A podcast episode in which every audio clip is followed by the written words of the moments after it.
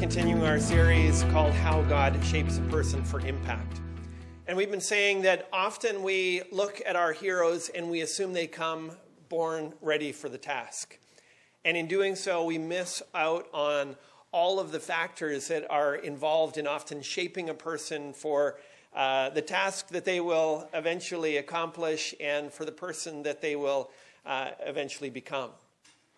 And so, what we've been doing is we've been going back to uh, Moses' life before Pharaoh, before the showdowns that uh, we are so apt to, to associate with his life, and seeing some of those uh, shaping factors and influences in his life. Uh, today, we are looking at uh, Moses' first attempts to be a deliverer and uh, how you need more than good intentions to make a difference. That God has to do something in your life first uh, before uh, you can uh, be that person that you might aspire to be.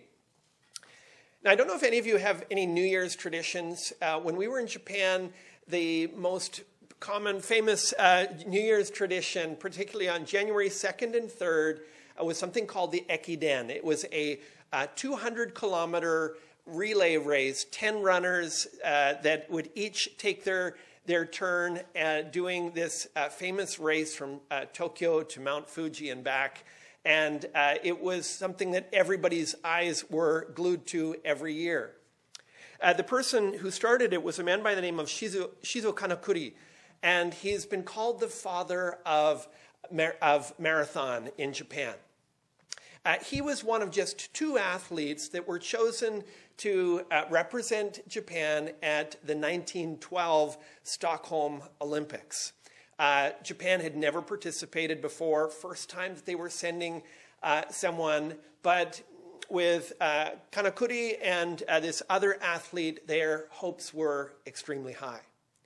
Uh, in the pre uh, in the qualifying rounds for this particular event, he set a marathon. He was reported to have set a marathon world record, two hours, 33 minutes, and 30 seconds, which in 1912, that was a big deal. There was a nationwide fundraiser to, to get the money together to actually send him there because uh, the government wasn't able to come up with the money. They, this had to be a grassroots effort. And it was really a national celebration. And everybody thought this is a, a sure thing. He's already just clocked a world record. We're sending him off. He'll be on the world stage and he'll bring home gold. Unfortunately, the 18 day trip from Tokyo to Stockholm took its toll on his body. Uh, it, he needed five days to recover just from that trip, traveling first by ship uh, and then uh, across the trans. Uh, uh, Siberian uh, highway by, by train from Russia to Scandinavia. He arrives in Stockholm completely worn out and exhausted, takes five days to recover. Then the Olympic coach, they only had one coach for the two athletes, and he was tasked with preparing them for uh, their respective events. He came down with tuberculosis. Then, uh, uh, adding to the, the, the woes, uh, Kanakuri, first time out of Japan, he's struggling with the local food. He wants his miso soup and rice and fish, and he's not finding it in Stockholm at the time. And what makes it worse, he's trying to sleep at night, and would the, does, would the sky ever get dark? The, the, the midnight sun was interrupting with his sleep schedule, and uh, really, really struggled. Well, he gets uh, to uh, race day, and partway through the 46 kilometer race, he collapses, passes out. Uh, a local Swedish family cares for him, brings him uh, to, to care for him. They bring them to, to their home and uh, provide him uh, help and restore him but he feels completely humiliated. He had the hopes of an entire nation on his shoulders. He thought this was going to be it. And so he didn't even return to report to race officials um, what had happened. He just disappeared. And so, for over 50 years, uh, Swedish authorities assumed he was just missing somewhere in Japan, had no idea uh, where he had gotten to, no idea what had happened to him, until they discovered that he had, of course, taken a, a, a, trip, gotten, gotten his way back to Japan, and was safely living with his family. He had gone on to be a father and a grandfather. And it wasn't until 1967 that Swedish authorities found out what had happened to him. A Swedish television program invited him to return to, to Stockholm and to finish the race. Uh, when he did, he accepted their offer, he finished it. They announced his time 54 years, 8 months, 6 days, 5 hours, 32 minutes, and 20.3 seconds. He was done his race.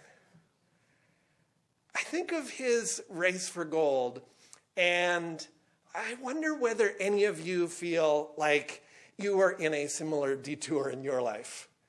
I, I kind of set off to go in this direction, and either it's taken a lot longer than I was expecting, or I don't know what's going on. I, I don't know what I find myself in.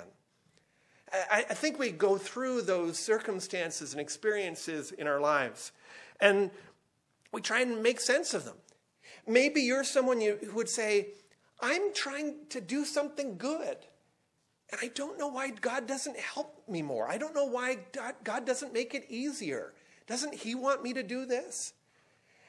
And, and, and we can find ourselves on these detours of life or on these roads that we are assuming would have been a sure thing. It would have been easier.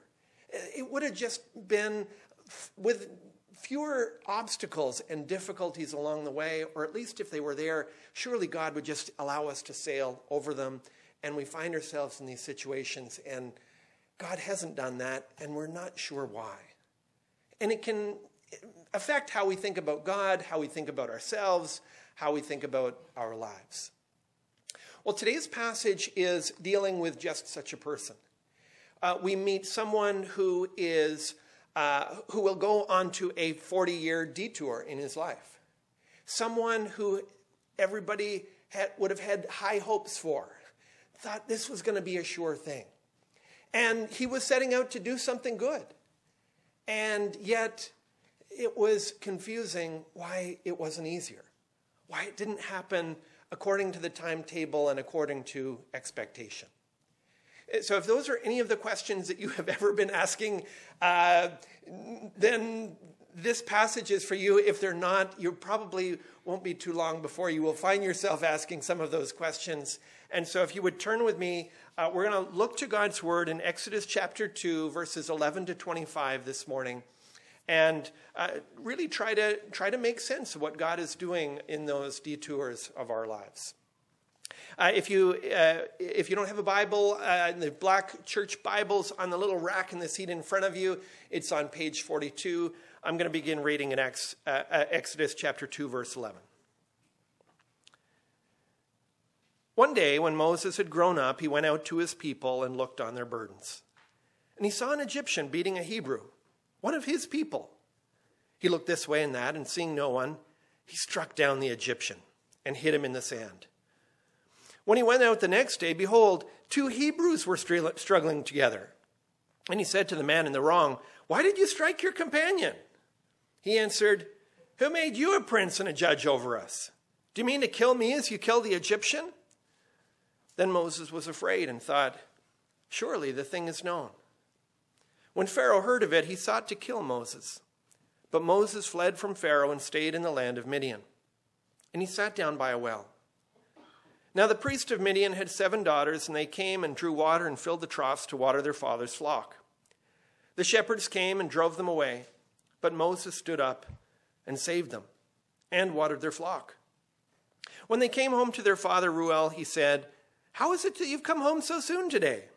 They said, An Egyptian delivered, delivered us out of the hand of the shepherds and even drew water for us and watered the flock. He said to his daughters, then where is he? Why have you left the man? Call him that he may eat bread. And Moses was content to dwell with the man. And he gave Moses his daughter, Zipporah. She gave birth to a son, and he called his name Gershom, for he said, I have been a sojourner in a foreign land. During those many days, the king of Egypt died, and the people of Israel groaned because of their slavery and cried out for help. Their cry for rescue from slavery came up to God, and God heard their groaning, and God remembered his covenant with Abraham, with Isaac, and with Jacob. God saw the people of Israel, and God knew. This is the word of God. Now, the first principle that we see in this passage is that to make a difference, you need God's wisdom. Just having a good heart and a good intention, or even a good education, is not necessarily enough to uh, make a real impact. Uh, to make a difference, you need God's wisdom. Now, when we meet Moses in this passage, he's 40 years old. We've skipped over the entire part from uh, about three years old when he was brought by his mother, uh, returned to uh, the pr- princess of Pharaoh, and uh, returned him to the palace. But so those 37 years have uh, taken place in between. Acts 7:22 gives us a, a, picture of what was happening during that time. It says this, Moses was instructed in all the wisdom of the Egyptians, and he was mighty in his words and deeds. When he was 40 years old, it came into his heart to visit his brothers, the children of Israel.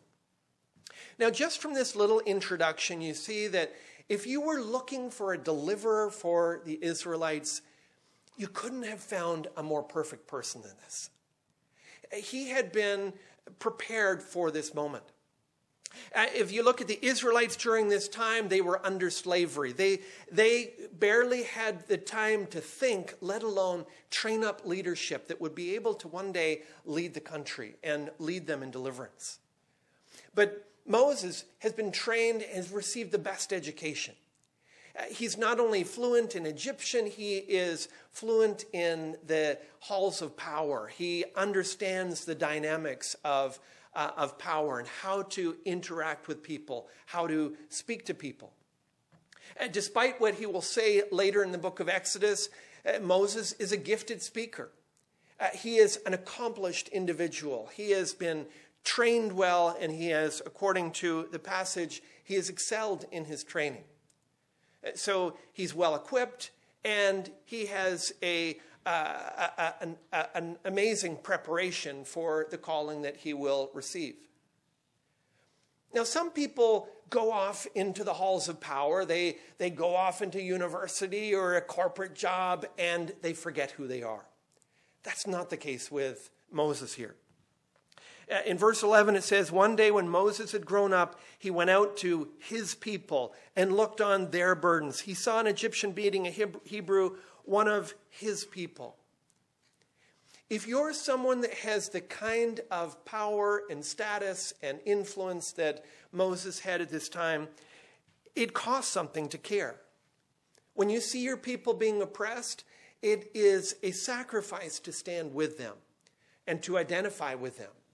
And so Moses, as soon as we hear him referring to them as his people and going out to see how uh, they are faring, we all automatically understand Moses is going out prepared to pay a price. He, he has this a, a sense of compassion for uh, his people and he's willing to identify with them. Uh, Hebrews 11 says, By faith, Moses, when he was grown up, refused to be called the son of Pharaoh's daughter, choosing rather to be mistreated with the people of God rather than to enjoy the fleeting pleasures of sin. That's difficult to do when you've grown up with privilege. When things have come easy to you, when you have tasted the good life, it is very difficult to make the hard choices that will be involved in giving those things up. And yet, that's the difficult uh, choice that Moses was willing to make. Now, in verse 12, he looks around, sees that the coast is clear, and decides to take out this Egyptian taskmaster who is beating on a, a fellow Hebrew, another Israelite. It's bold, it takes a lot of courage. Uh, Moses is ready for action. He is someone who is willing to step into the fray. And maybe you're reading this and you're thinking, that's what we need to do. We need more of that spirit. Fight the power. none of this get along to, to get along. We need to, to have that fighting spirit. And yet, what this passage teaches us is that we need something more than that as well. That courage plus stupid is a, a, recipe for failure. And so, as you begin to see what happens, you realize uh, just having the right education, just having enough compassion, just being willing to step forward isn't enough. You need to think about how you're going to go about the task. And Moses, for all of his education, for all of his upbringing, hasn't really given adequate thought to that. He hasn't yet been uh, trained in God's ways and in God's wisdom. Here, all of a sudden, our great hopes for a deliverer, he's now become a murderer. And we know that, even without reading on further, we know that this can't end well. But I want to pause here to just ask the question does anyone find yourself identifying with Moses here? Do you relate to where he is at in his life and how he is responding to his circumstances? Have you ever tried to do something good and felt frustrated that God wasn't doing more to, to, to support your cause? Um, have you ever found yourself in this position where you're thinking, my heart's in the right, pla- right place? Why doesn't God automatically bless me? Why doesn't He automatically change my circumstances and come through and uh, do what I'm kind of expecting Him to do? Are you, are you tempted to think that the ends justify the means? Or that the means really don't matter as long as you're on the right side? Those were all the kinds of issues that were going on in Moses' life as he steps out in great courage and in great compassion, but with little wisdom or thought to what he was, how he was going about what he was going to do. I think I felt every one of those things. I, I think I have felt every one of those impulses to just act, to just do it.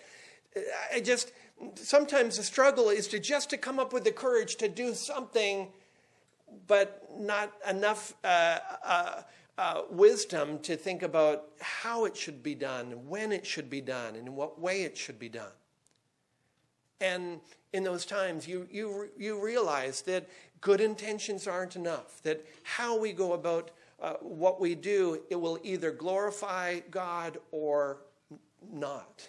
And in this case, uh, it is, uh, it, it is that, that, that sense of God's name being uh, brought down by uh, how go- Moses goes, goes about what he does. So, to make a difference, you need God's wisdom. You also need God's motivation. If you're doing the right thing for the wrong motivation, you are going to find yourself running out of steam or uh, things going off of the rails in some other way. To make a difference, you need God's motivation. Some people they need to do a little bit of charity work to make themselves feel less guilty so they can get on with the rest of their life. That is certainly not Moses. He has a, uh, an, a, an inner drive that moves him towards compassion, moves him to act. Verse 13 shows him going out the next day. So he's just killed the Egyptian taskmaster for what he has done. The next day, he's already going out to see what other wrong might I be able to right today. As he de- does, this time he comes across not another Egyptian slave driver. He finds two Israelites who are in a conflict, and one is clearly oppressing the other. Uh, if you have been on the receiving end of abuse for a long period of time, uh, often people who are abused become abusers. And that's likely what is happening in this, in this instance. Now, Moses steps in and he confronts the oppressor. And I know this is a conflict, so maybe it's too much to expect that uh, they are going to step in and feel great uh, uh, feelings of respect and compassion and gratefulness for what Moses had done on just that previous day. But a little gratitude wouldn't be out of, out of place in such a situation. There, there should be some sense of uh, gratefulness for what Moses had done. Instead, one of them delivers an insult and an accusation.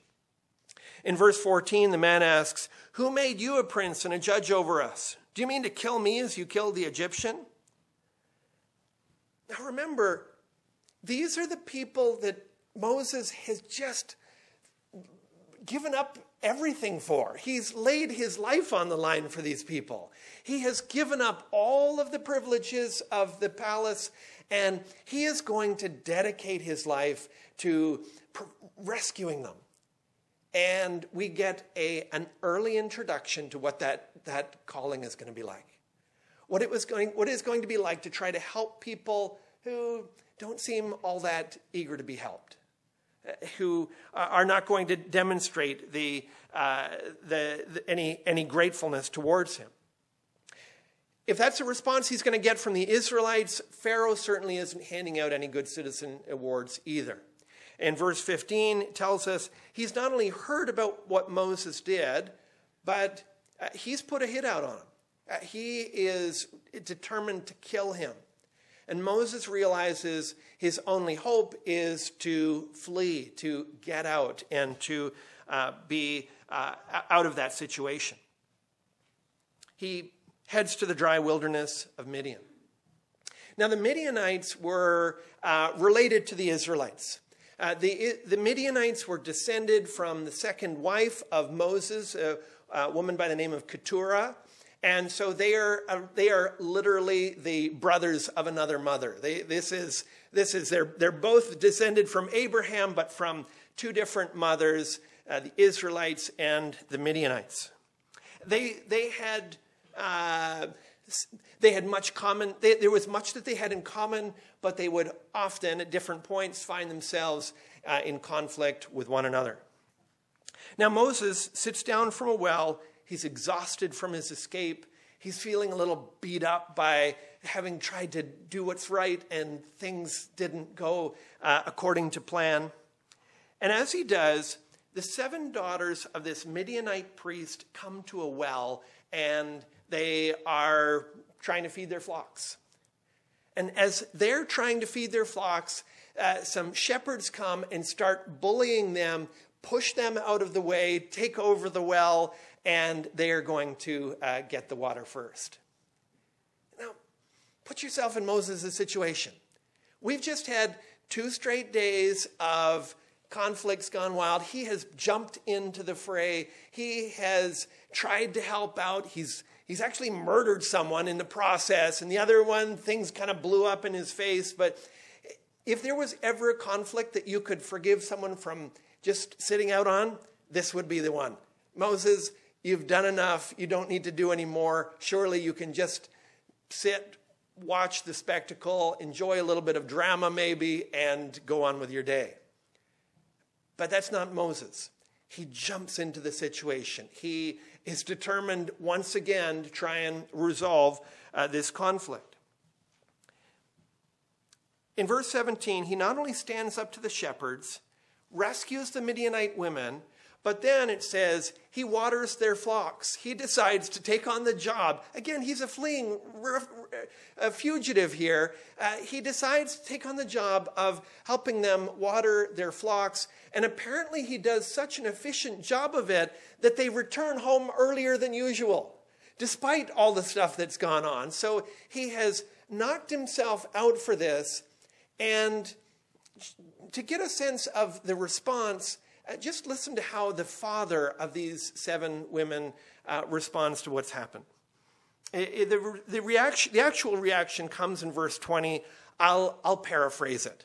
He's like, You're trying to tell me that you are being bullied by some shepherds, and this this strong, capable guy, well educated, well dressed, comes in. He chases off the other shepherds.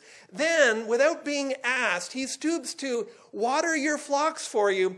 And you're telling me that you left him at the well? Do you realize how difficult it is for me to marry off seven daughters? And you were like, what on earth are you doing? What are you thinking? And you get a sense, yeah, once again, Moses is trying to do good and hasn't gotten any thanks for it. He's been left sitting at the well, didn't get a thank you note, there was no email, there was no gift card. He just, he's not getting any appreciation for the work that he did. And it's in those times that I think we find ourselves asking, why am I doing what I'm doing? What's my motivation? And I wonder whether that's a question that you have been asking in your own life these days. Maybe it's maybe it's uh, come through the parenting process. Maybe it's uh, maybe it's situations at work. Maybe it's serving. Um, what, it, what is it that keeps you going? That motivates what you do? If you're serving to feel better about yourself, that gets old really easily. If you were doing what you do in order for people to, to think well of you or to, to express their gratefulness to you, sooner or later you'll find there just isn't enough gratefulness to keep it going. It, just isn't enough. Maybe you're doing it because you feel compassion for the people. And I think that, I think that was a big part of it for Moses. But then you do ministry to people and you think, I feel compassion for them. I want to help them, but they don't seem to want my help. It's hard. And, and sometimes they're not as lovable as I thought they were going to be. I, I thought that I would be celebrated for the work that I'm doing, and it just doesn't feel like that. And it's in those times that you ask yourself, so what is it? What is the motivation? Because if I don't find something else, I don't know if I can continue on.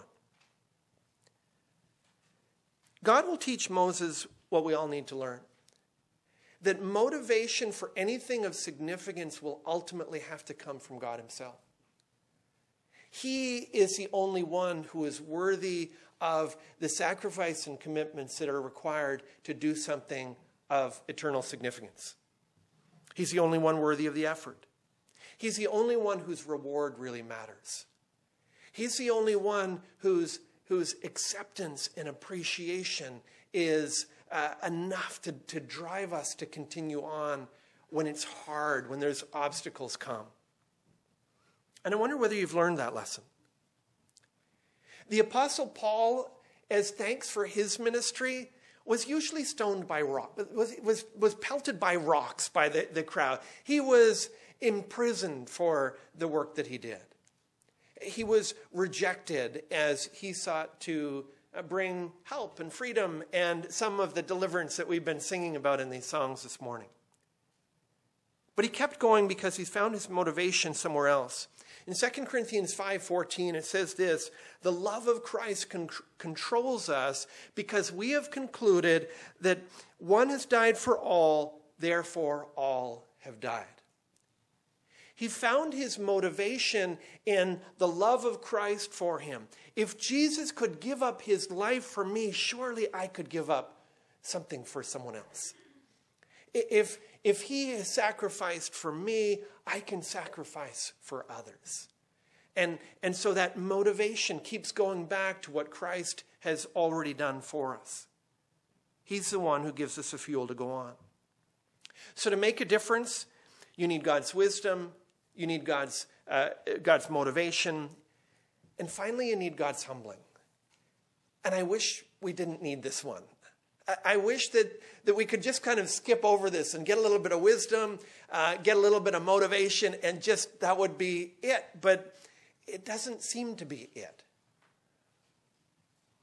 The fact is, you and I tend to think too much of ourselves and too little of God to do things of eternal significance. And so we need that humbling in our lives to, to understand no, I, I need to think less of myself and I need to think more of Him. It really is about what God and what God alone can accomplish as I submit myself to Him. To make a difference, you need God's humbling. Now, when Moses is greeted by Reuel, who is later called Jethro, uh, a man who becomes his father in law, we're happy for him. It's the first time in the story that he has experienced someone who seems genuinely happy to see him, grateful for his, his contribution. Um, he, he's, he's the first person in the story who's expressed gratefulness. And so we, we, we, we look at this and it feels just right. At verse 21 says, Moses was content to dwell with a man, and he gave Moses his daughter Zipporah.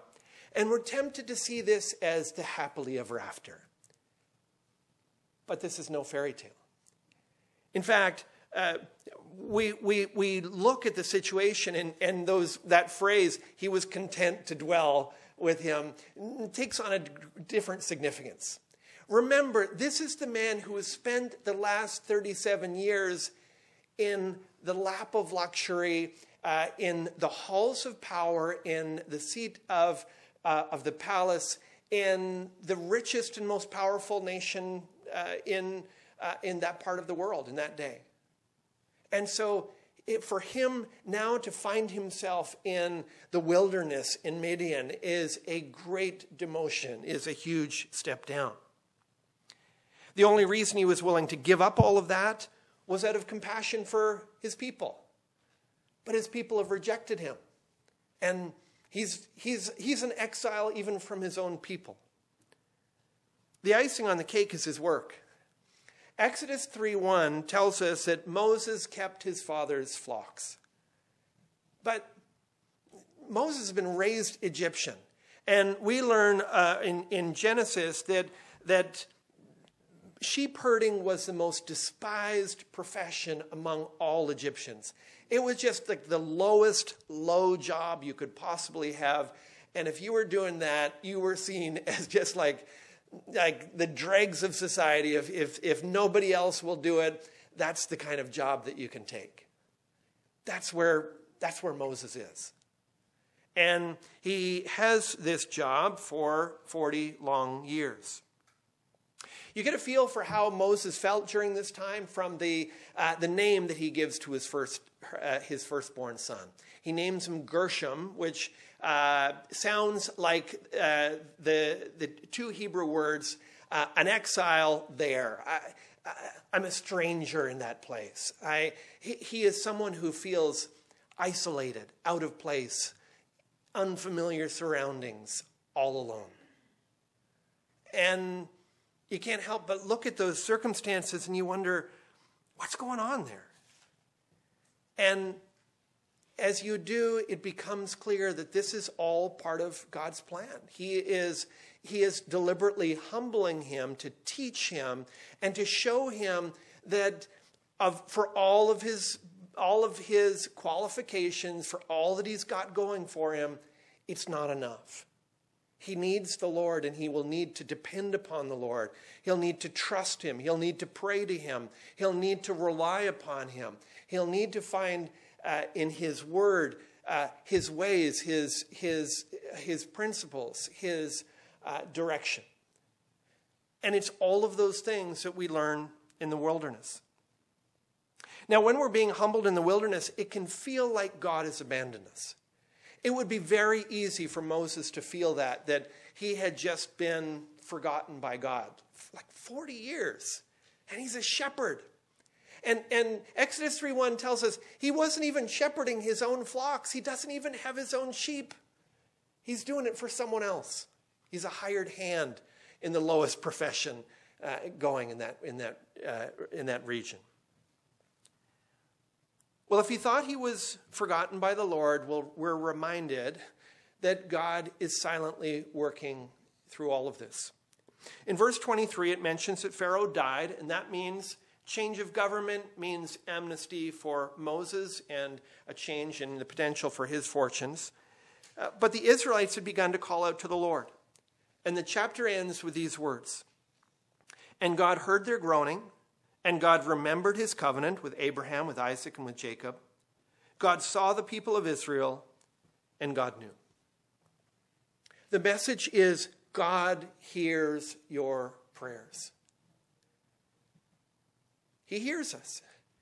Now, we may not be listening to him. That may be part of the things, one of the lessons that we're learning in the wilderness. God hears us, but we might not be listening to him. Uh, then the message is that God sees your groaning. He understands what is happening. He genuinely has his eyes on you. He sees you. And we're to hear that message. But like Moses, we probably can't see what he's doing. He sees us, but we probably can't see him. It's not clear what he is up to. We're in the wilderness. It feels like we've been abandoned, but he's at work. Just, it's hard because we don't see it. And then it says, God knows. God knows what you're going through. God knows you and your, your pain, your frustration, your disappointments, and your joys. But in those times in the wilderness, we are often forced to ask, How well do I really know God? How well do I know Him? How well have I tried to know Him and grown close to Him? And so we're, we're given these, uh, these little hints of what God is up to.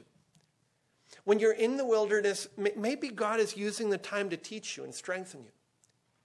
Uh, maybe He's trying to help you to find your motivation in Him, uh, trying to, to convince you how much you need Him.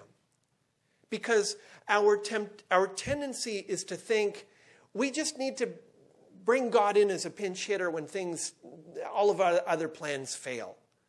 We're seldom quick to put Him first, to, to put all our hopes on Him, to trust His ways and His word, to, to act like He's all that really matters.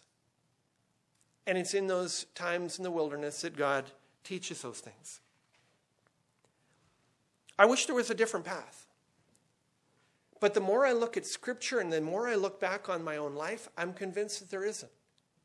There, there isn't a shortcut. There's seldom a, a quick path through that, that wilderness that always feels like a detour. Jesus didn't leave the comforts of the palace, he left the glory of heaven. He gave up so much more. The one who created the trees had to work as a carpenter. Uh, he had to, uh, had to serve in a profession that, you know, given his qualifications, he was grossly overqualified.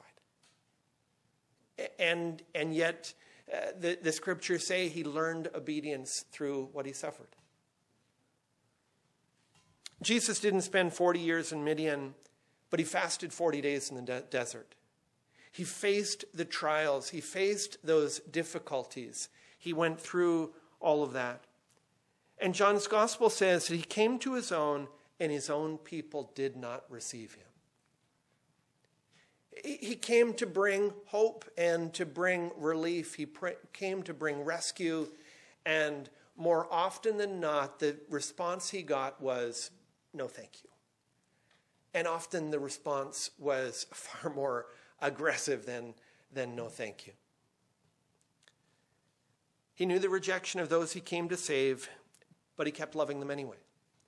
Kept serving them anyway because he had his eyes on the Father, not on lesser motivations. He died on the cross in our place as a substitute for our sins. And because of that, it can say, To all who did receive him, to those who believed in his name, he gave the right to become children of God. And so, as we look at this passage and this account of people whom they wanted to rescue, Moses wanted to rescue, but they weren't ready to be rescued. I think we all need to ask ourselves the question Have I really received Jesus as this verse speaks of? Have I really invited him to do what only he can do? Have you let him work in your life in his way and in his time? Or, like those Israelites to Moses, are you saying, I, I think I can handle this? I don't think I want you to get that close. I don't think I want you to meddle in my life.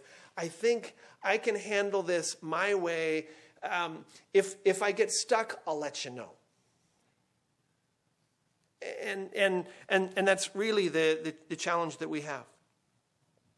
Let Jesus do his work in you. Receive him, trust him, invite him in. That we might be transformed by his grace, that we would see that he is the one who deserves to be exalted in our lives. Let's look to him now in prayer. Oh, Father in heaven, we thank you for the encouragement that you, you hear, you see, and you know. Forgive us for the times when we, we don't believe that. Help us in those times when we forget that. Help us to listen to you instead of going ahead with our own ideas. Help us to find our motivation in you to reflect on your love and act in response to your sacrifice. And give us the grace to wait. Give us grace for the humbling. Show your power in our weakness. And give us hearts to receive you. For we ask you in Jesus' name.